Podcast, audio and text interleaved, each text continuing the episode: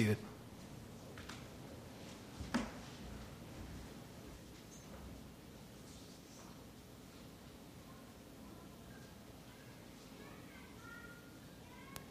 Well, as we continue this morning through the book of Hebrews, as Dan has mentioned, we continue through chapter 7 this morning. And last week, for some of you who were able to be with us and others, I'm sure you have run across this at some point in your reading of the text of Holy Scripture, is this mysterious individual named Melchizedek. and the lingering mystery was somewhat, perhaps not perfectly, but somewhat addressed and um, concluded at least dealt with the fact that this man, Melchizedek, we can all take a deep breath, he is not the fourth member of the Trinity. We were able to at least solve that much, for better or for worse. We were able to answer some of the questions surrounding Melchizedek, this mysterious figure of how is it that it is said of him that he remains forever? I thought that's Jesus. Is he Jesus? Is he like Jesus? Is he a brother that we didn't know? Now orthodoxy is crashing to the floor. No, we were able to answer that last week as we look. He is a type. That is, God is ordering in Melchizedek that which he is fulfilling in Christ. So he relates to Jesus by purpose. God is structuring or ordering in Melchizedek what he has then completed in Christ. But with that solved, with this mystery somewhat solved, and so we at least have enough confidence to keep going through the text. We run the risk, it seems, by the apostles' point here in verse 4, we run the risk of skipping over the significance of who he really is. So we say, well, he's not this, this mysterious member of the Trinity. He's not that great. So let's just wait, whoa, whoa, slow down which, if you've been here for any length of time, you know that I appreciate a good slowdown. So it is that I am eager, as the apostle says, wait, wait, wait, wait, wait. I say, great, let's wait six, seven weeks, as long as it takes. Let's slow it down.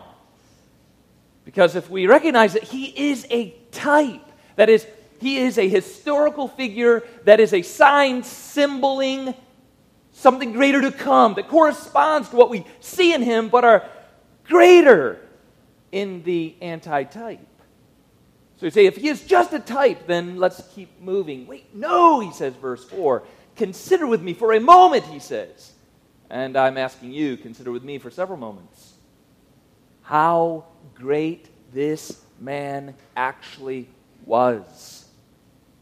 I just type. Whoa, whoa, whoa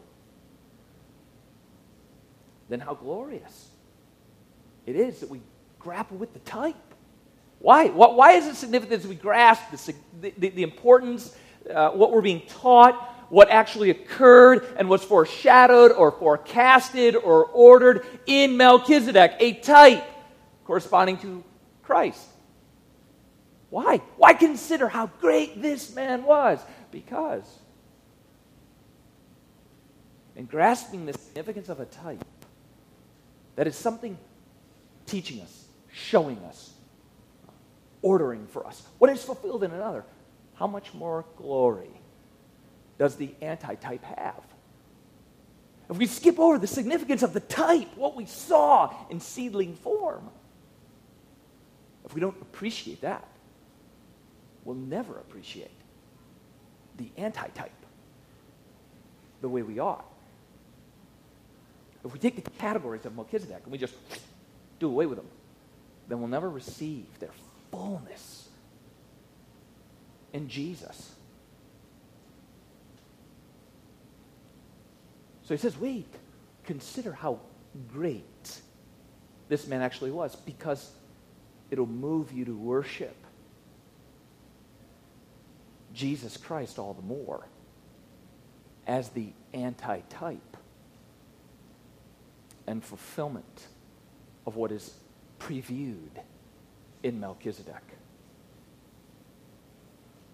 Plug this into the original context here. Just by brief refresher, if we were to consider who is the apostle preaching this sermon to? Who is he exhorting? Consider the community for a moment, but we recall this community is a community in crisis. They are in need of a, what we saw in earlier chapter 6, a more convincing word. They are exhorted, keep going. Because the threat is the community begins to be squeezed, and then you opt out of the burden of bearing that squeezing. And there's an option here in relationship to forgiveness, in relationship to a priesthood, in relationship to sacrifice. We can get out of this confessional community, the squeeze that Jesus is placing upon us, following Christ, being Christian. This squeeze, we can get out of it by reverting back to norms that we're used to, things that are more politically well received. So, a community in crisis then is considering going back under the sacrificial system. Priests, order of worship, by representation of others. Let's just go back under there. And the apostle is exhorting there is nothing for you there.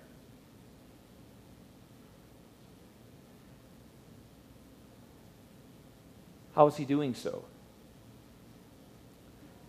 He is arguing, as we have seen through chapter 6.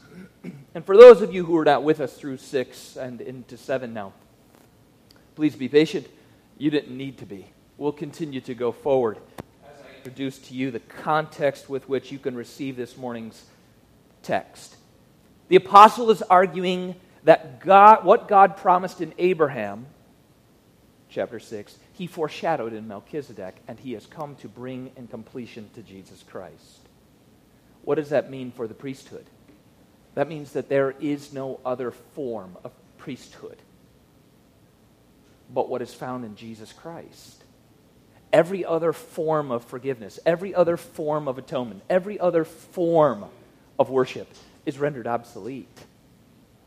So consider the community in crisis. Let's go back there is no going back. It's obsolete.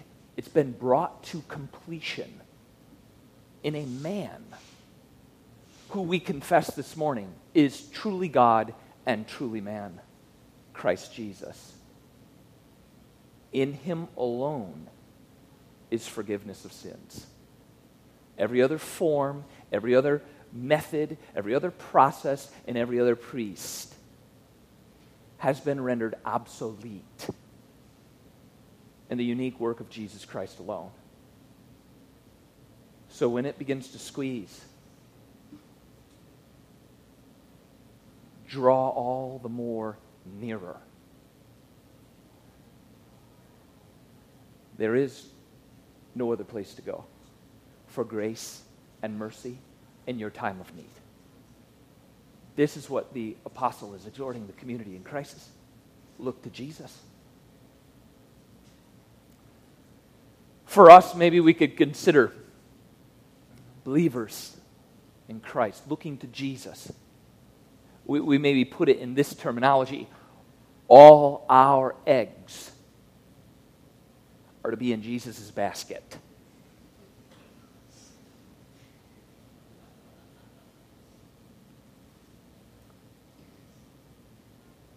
All I have is Christ. Hallelujah. All I have is Christ. That is the confession of the New Testament community. There is no other. I was running through the strip district uh, last night, making my way through there, and there's a sign out that caught my eye immediately because of this text. And it said, maybe you're familiar, do not be a sinner and miss fish for dinner.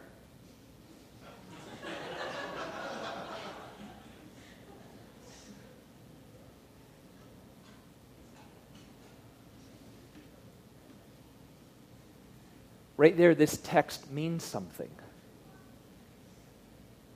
Silly as it is, a gimmick to get somebody in for your eight pound fish sandwich.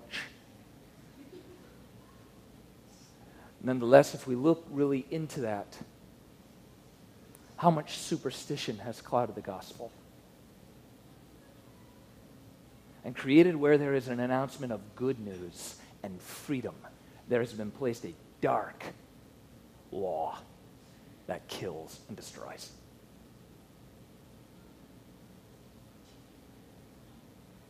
For the believer, don't be a sinner that is, by definition, be found in Jesus, wherein my guilty conscience seeks no fish sandwich beside. That is the apostle. There is no one.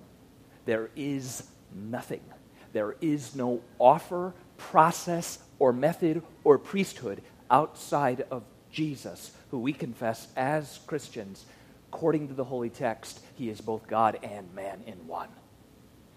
No atonement can be found outside of him. No creature can pay our sacrifice. No priest can bring an animal on our behalf. It is in Jesus wherein forgiveness is found. Solely Christ alone. So we learn of this beauty by an ordering or a forecasting of it in this man Melchizedek, this mysterious exchange between Melchizedek and Abraham. We learn actually about the supremacy of Christ, wherein right now our guilty conscience seeks no sacrifice beside.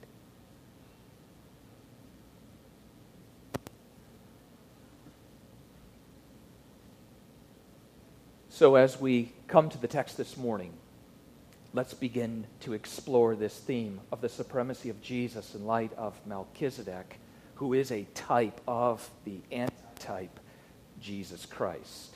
He will explain all of this supremacy by unpacking the situation that is provided for us in verse 4. If you have your text, please join with me by looking at verse 4. What we're going to do is unpack verse 4 all the way through the text as we see, that's what he's doing. He's establishing an argument here as he speaks. Don't skip over, but see, verse 4. See how great this man, Melchizedek, was, to whom Abraham, the patriarch, gave a tenth of the spoils. Do you see there?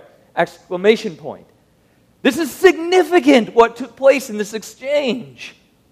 So, see how great Melchizedek is in light of this exchange. we will take two steps this morning. I will give them to you up front and then uh, hopefully follow them through. And uh, we will end with a couple of considerations from the text of what this then teaches about the beauty of the Lord Jesus Christ. Step one in unpacking how great this man really is. Number one, we will consider Levi's greatness in the receiving of tithes. That's what he's doing. So, step one, in order to unpack verse four and the significance of this man Melchizedek, that then enables us to grasp the significance and supremacy of Christ. In order to do the first step, in seeing more clearly the supremacy of Christ, we must grasp Melchizedek. And that's what he says. So, see how great this man is. How will we do it? Two steps. One, considering the greatness of Levi. Secondly, we will consider, in considering the greatness of Melchizedek, and that much more the greatness and supremacy of Christ, we will consider, secondly, step number two, the greatness of Abraham in the giving of tithes. So, the scenario of Abraham giving a tenth of the spoils, verse 4, is the key to unpacking the supremacy of Christ. So, step one consider with me, according to this text, Levi's greatness and being able to receive the greatness of Melchizedek and the supremacy of Christ. Look with me at verse 5 as his argument begins to explain Melchizedek in light of Levi. Verse 5 And those descendants of Levi, he begins to describe them there, who received the priestly office, have a commandment in the law to take tithes from the people, that is, from their brothers, those though these also are descended from Abraham. And you're saying, oh boy, I am not ready to dig long, hard, and deep into the Old Testament priesthood in order to grapple with what's going on in this text. You are, you are, you are, you are. You are so ready. So I'm going to do my best to shrink down our pursuit and really yet mine out what is the significance of the argument here. Why? Why? Why? Why? Because we must consider how great this man really was. We have to do this. And we will be deeply strengthened as we do so. There are in the reading of that verse three things that we must notice together. So there's many more, there's ways that we could go about it, but we will just together. I know that all of you, you know, are ready. Daylight savings time energy is just jamming right now. So I know you came ready for all of it, but I will just give you 3. Three things we must notice about the Levi about Levi's greatness in the receiving of tithes. Number 1, consider the greatness of Levi. Because uh, uh let me stop right there. Rabbit trail. Notice the integrity of the argument. He's arguing for the supremacy of Christ by way of recognizing the glory of Melchizedek. If you wanted to do that, how is it that usually when we do argue one with another, or in other ways, we take someone's argument and we change it and we work on it and then we present our case? normally it's considered integral only if we fairly represent another, right? So, so at this point, wouldn't it be great to just jettison the importance of Levi and just speak directly of Jesus and his greatness? Because they're struggling with Levi. No, he goes right there and he doesn't downplay Levi's significance or the priesthood's significance in speaking of yet a better. He heightens the greatness and he says, Exactly. It isn't to be downplayed what Levi provides for the people of God, what he did provide for the people of God. I'm with you. He is glorious. The ministry of the priesthood is sacred. Great. And then he goes from here and he argues, furthermore, even higher the greatness of Abraham. Not downplaying, but through them exalting Christ. So, Levi's greatness Number one, consider in Levi's greatness as he affirms the greatness of Levi as they are struggling considering going back. He heightens the significance of the ministry of Levi. How? Number one, his ministry. Notice in the text there as he speaks and affirms the greatness of Levi in the role of the priesthood. And those descendants of Levi, notice how he describes them. They receive the priestly office from a commandment in the law and have a commandment. So they receive, number one, they receive the priestly office. Who do they receive it from? If the language there is the tribe of Levi, that is most specifically Aaron and his sons. You say, again, I don't know all my Old Testament theology. That's fine, don't worry, neither here nor there. I'll supply. Most notably, Aaron and his sons, the tribe of Levi, is given the sacred ministry of the priesthood. That is to serve the people of God, making atonement, following Levitical law, representing the people of God on their behalf for sin and forgiveness, representation, ministry, sacrifice, this sacred ministry of the priesthood. Who gave that to them? The only one who could. God did. This is significant for them. They didn't decide one day, hey, we're going to be in charge of this. The glory that's attached to Levi is they received this ministry on behalf of the people of God. Who did they receive it from? God Himself.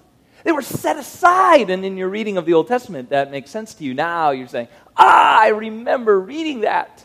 I remember seeing that, that this tribe was set aside in service of the people of God in relationship to God in the manner of forgiveness, sacrifice, worship. It was given them of God. That is a ministry of immense importance to the people of God, isn't it? That's huge. And so we're considering Levi's greatness in the matter that we would then continue to climb and see the supremacy of Christ over Levi. But right now we're considering it in relationship to this man, Melchizedek greatness of Levi, number one, is, as he describes, they received the ministry of sacrifice or the ministry of sacred office of the priesthood from God. So the ministry, the greatness of Levi is number one, the ministry that he received from God, the sacred office of the priestly ministry. Secondly, look at the text as he continues to describe the greatness of Levi. He's not downplaying, he's affirming on his pathway to the supremacy of Christ. They have a commandment in the law to take tithes from the people, that is, from among their brothers. So consider number one, the ministry of Levi and the sacred office of priestly work. Number two, They have a law for Levi. That is, as ministers of the tabernacle or servants of worship, they were to receive tithes and offerings for their service. This is a commandment in the law. The tribe of Levi were to be cared for, highly prized among the people of God for their services they render, according to the approach to God, forgiveness of sins, sacred office of priestly ministry.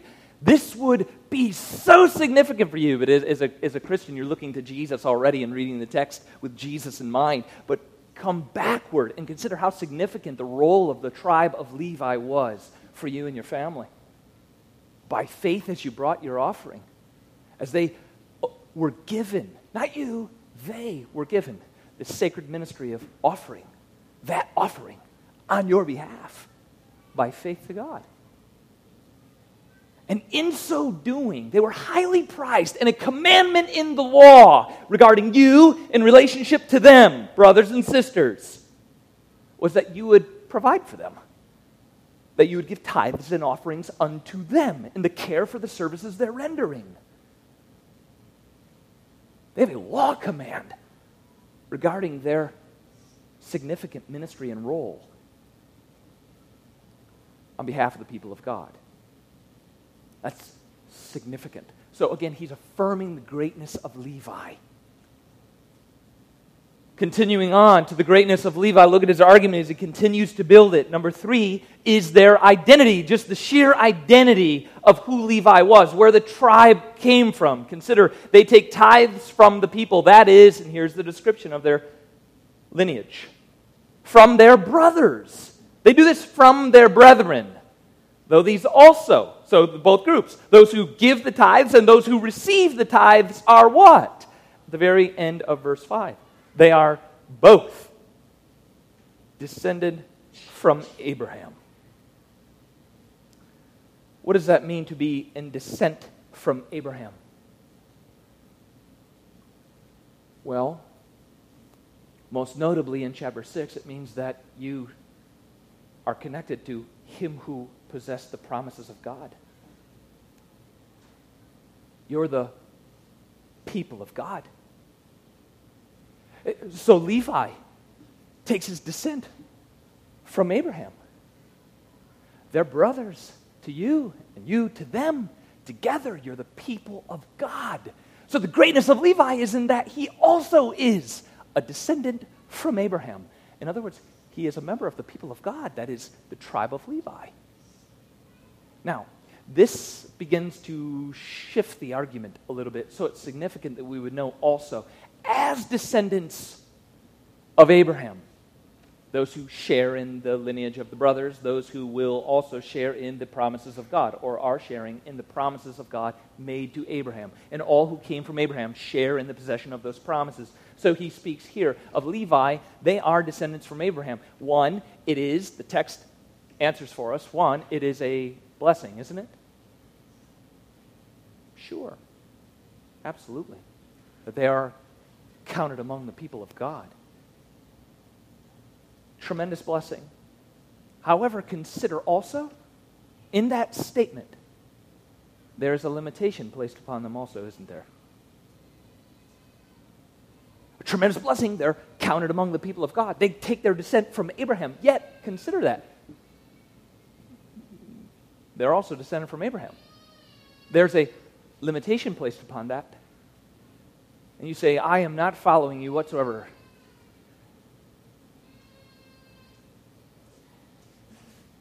Great, let me reel you in then. Consider they are descendants of Abraham in the receiving of tithes. What does that mean for us? It means this follow me. This put this together with me. This means that they did not receive tithes and offerings as a gift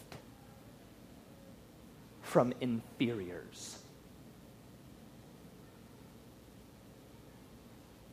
They received it by lawful command. Right? They have a commandment in the law that they are to receive tithes and offerings from among their brothers. Do you get it? Brothers. Sharing descent from Abraham equals. They're not receiving these tithes as a donation or a gift from inferiors that say, Here. That's not the process here. The process is a commandment in the law among the brothers, they are to be cared for from those in whom they share a brotherhood. Not inferiors, but equals. So, why are they receiving a tithe? Why are they taking a tithe? Because of law and the services rendered on their behalf of the brothers. Follow me? Because the question that must be on your mind right now, as we now deal with Levi's greatness, affirming it, but it's limited. The next question in our mind is then is this what happened in that mysterious exchange between Abraham and Melchizedek? Because remember, that's what we're considering right now, and the whole argument is how great Melchizedek is. And then we say, oh, never mind, never mind, never mind. Abraham's great. He is, he is. Well, then he must, just like Levi from among the brothers, he must have given the tithe to Melchizedek out of some sense of lawful obligation. That must be the exchange. That's the question. Is that what was taking place in this mysterious exchange? Abraham recognizing by law command he ought give to this man. Or is there something else taking place here? Well, step two in our process. You made it all the way through step number one. We're on step number two in the apostles' argument. Consider then the greatness of Abraham. So that we can unpack this mysterious exchange. So that is, consider with me the Abraham's greatness in the giving of a tithe. I want to point two pieces in this text out so that now you're moving beyond. You've affirmed Levi's greatness from among his brothers, but you've recognized there's some limitation placed upon it. They share in descent from this man, Abraham. So clearly, we're now rising to consider even more than Levi, consider Abraham in this equation now. Two things that we must note about Abraham's greatness. The first one comes in verse 4. If you look with me there, as the apostle develops his argument considering the greatness of Abraham, see how great this man, Melchizedek, was whom Abraham, now consider with me the greatness of Abraham in this exchange with Melchizedek, that you might glory in Christ all the more. Abraham, the patriarch, gave a tenth of the spoils. Well, did he do it out of obligation? And who is Abraham? The designation there, number one, about the greatness of Abraham in this equation is do you notice how Abraham is referenced there? What's the notation following Abraham? That the apostle drives us to. We've considered Levi and the brothers, and now we're tearing up to a even greater greatness, if you will, all the way up to Abraham now. And we're noting Abraham's superiority by calling him what? The patriarch.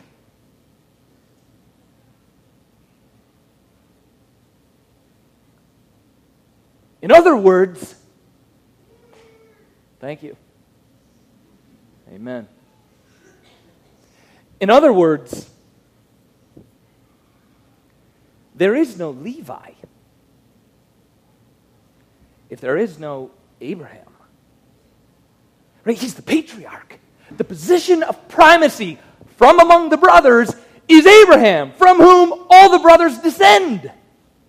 So now we're heightening. Consider the greatness of Abraham in this exchange with Melchizedek because it points to you to the fulfillment in Christ. Consider the glory of Abraham. He is the patriarch, the beginning portion of the Hebrew people. There is no higher prize in the lineage than Abraham. And yet, here is the patriarch, the highest one on the food chain, giving a tenth of the spoils to someone else. It must be by law, it must have been by commandment. And the apostle's getting ready to spring the trap. on the supremacy of Christ. Because we know Abraham's greatness. And he did this exchange with this man, Melchizedek. And he is the patriarch of all who have descended from him, including there is no Levi without Abraham. The second portion of Abraham's greatness that we must understand about this mysterious exchange between him and Melchizedek, that we would glory not just in the type, but in its antitype, who is Christ Jesus. That is the second portion of Abraham's greatness that is being noted here, is Abraham had the possession of the promises. He highlights yet again the function of the promises that God gave to Abraham in verse 6. Join with me if you look there in verse 6. But this man, picking back up with how great this man, who he had said already is Melchizedek by translation of his name, king and priest. He joins in yet again, verse 6. This man, Melchizedek, who does not have his descent from them. This man received tithes from Abraham, repeating again the giving of a tenth of the spoils. Don't miss that fact. He gave and received, Abraham gave tithes to Melchizedek, and look what occurred there. He blessed him who had the blessing. He who had the promises. That's been the consideration since chapter 6 is the glory of these promises that God has given to Abraham, by which and I won't necessarily do it, we share in the inheritance of the promise, many children. Here's Abraham possessing these promises. He is the blessed one in possession, possession of the blessing of God, and Melchizedek turned and blessed him. It doesn't get higher than Abraham in the blessing. Here it has gotten higher. He, this man, blessed him who had the blessing. We're still answer, asking the same question why? Okay, I get it. So, Abraham, who is blessed, received a blessing, and he gave a tenth of the spoils, a tithe. Just like when we consider Levi, they received tithes from among their brothers. That must be the exchange. It's not the exchange. Then why did he tithe to Melchizedek? Why?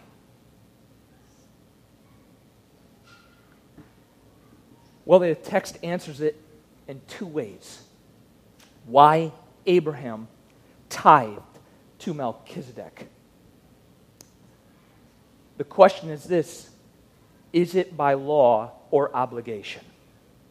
Notice how the text answers because we know that when we give to Levi, it's out of a lawful obligation for services rendered. Is that what we have in Abraham? And the text answers it twofold. Number one, it is not by law. How does the text answer significantly for us that Abraham, in this mysterious exchange, gave tithes to Melchizedek, and it was not by law that Abraham was obligated to do so? Verse 6. Did you pick up on that? But this man, Melchizedek, notice in contrast to Levi, who we do give tithes to by law, he does not have his descent from them. It's not by law. He is not descended from Abraham. And as a priestly figure. There is a commandment somewhere by law that the brothers ought by law, or must rather, by law, give to the priest. We recognize right there, lineage is broken. Abraham donated not by law. Uh oh, that's a problem then. That could possibly open the door to the consideration that Melchizedek is superior. to Abraham. And it doesn't get greater than the great Abraham. It doesn't get greater. We, we come from Abraham. We're the people of God in inheriting the blessings of Abraham. Surely he gave it to him by law, because that just means there was an obligation there and, and, and everything was equally worked. No, the lineage was broken. He does not receive his descent from among them. There is some other obligation Abraham was under to donate or give a tenth of the spoils to this mysterious figure, Melchizedek. So, answer number one it was not by law.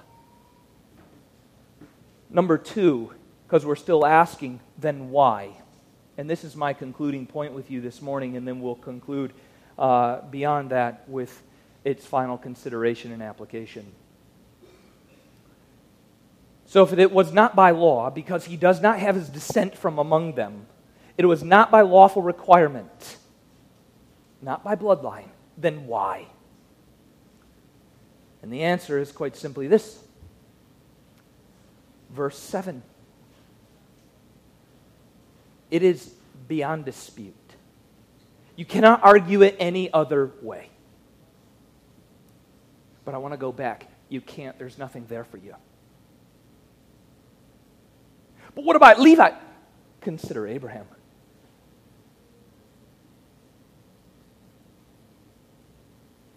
Okay, so everything came from Abraham, but I'm looking to Abraham, who is superior in the position of primacy for all the people of God. I'm looking to Abraham. Well, then, it is beyond dispute. That in the equation between Abraham and Melchizedek, that the inferior is blessed by the superior substantively. It's beyond dispute. You mean Abraham is inferior to Melchizedek? Substantively inferior? And that's why he gave a tenth of the spoils? from whom we receive our descent and the tribe of Levi and the priestly sacred office that we're seeking to return to, you mean it's less than what Abraham gave to Melchizedek? Yes. And I have so argued that at this point, continue in Scripture, it is beyond dispute, the apostle says that in this exchange, the inferior Abraham was blessed by the superior Melchizedek. So is that why he tithed? Yes, Abraham recognized that he is inferior to Melchizedek. And he gave a tenth of the spoils. If your translation is spoils, the term there is built on choicest. So he didn't give him, like, you know, the last thing after he bought everything he wanted. He, he gave of the choicest. Why? By law? You cannot argue such, but by substance. He recognized he was inferior to Melchizedek. Let me finish the text as he concludes his argument and then end with a word of application. Look at the argument that he summarizes so well here. It is beyond dispute, then, that the inferior is blessed by the superior. Even though the inferior possessed the promises of God, he was still inferior. In the one case, dealing now with Melchizedek, uh, uh, wrapping up his argument, in the one case with Levi, sorry, are received by mortal men. So tithes are received by mortal men. Now he's going after the duration of their ministry. They are inferior inferior to Melchizedek. Levi is inferior to Melchizedek, as was Abraham. In the one case, tithes are received by mortal men, the duration of their ministry. But in the other case, Levi to Melchizedek, by one of whom it is testified, ordered, resembling that he lives. You see the duration of their ministry in contrast one to another. Levi is simply a mortal man. Tribe and the sacred office they execute has a limit. But consider the superiority of Melchizedek. It is testified through the text of Scripture simply that he lives. His ministry never came to an end. He presses his argument even further for your sake this morning. One might even say that Levi himself, who receives tithes, paid tithes through Abraham. Do you see what he just did there? We considered two things this morning the greatness of Levi and the greatness of Abraham in relationship to the greatness of Melchizedek. And he has sewn both of them together. And said, one might even say, what Levi is and everything that is there was represented in Abraham and all that Abraham is, and together recognize their inferiority to Melchizedek. I want to go back. There's nothing there for you.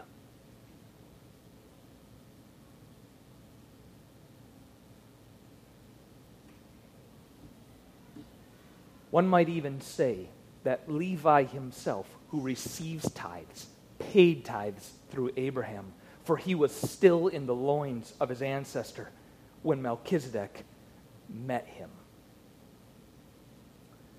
That is, by representation, Abraham represented Levi in the paying of tithes to yet a higher priest. So the question now in application ends this way. Well, then the listener might immediately say, well, then we, we ought to go to Melchizedek. You're right. Verse 7 stands out. You're right. It's beyond dispute. We should just go for Melchizedek.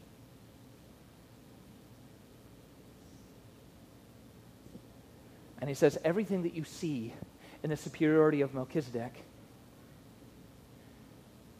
has been fulfilled in Jesus Christ.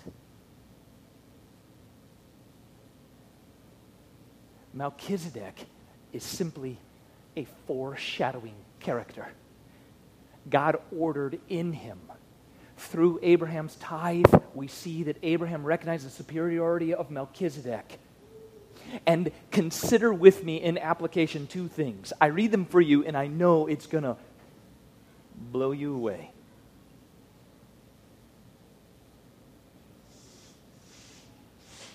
We finalize it this way. So, what does all of this mean for me? I came out through daylight savings time. I'm tired and hungry. So, what does all of this mean? Consider with me as a type of Christ Melchizedek is superior to Abraham, who was given the promises of God, right? Two, as a type of Christ, that is a foreshadowing figure. The substance and duration of his ministry is superior to the entire Levitical priesthood in the paying of a tithe. It's beyond dispute. Did you see how I just applied that to you? To me? To all of us?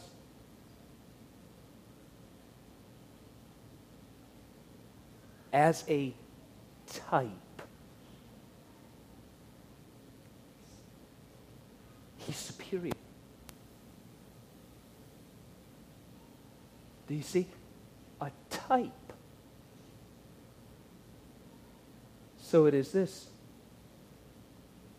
if Melchizedek, who was a type,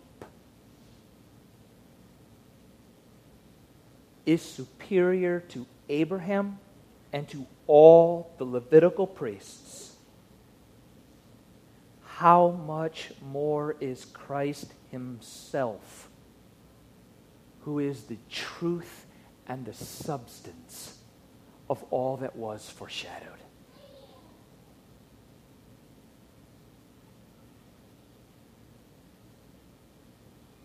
From Levi to Abraham to Melchizedek to Christ.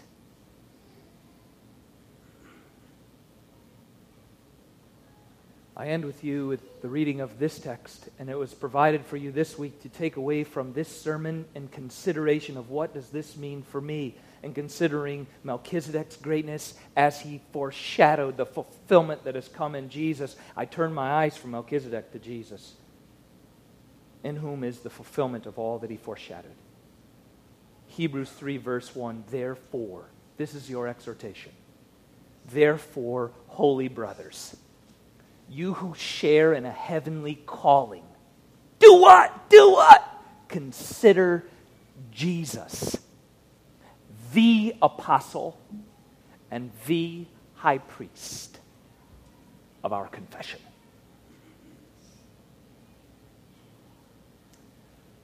Father, we thank you for the glory of Jesus Christ.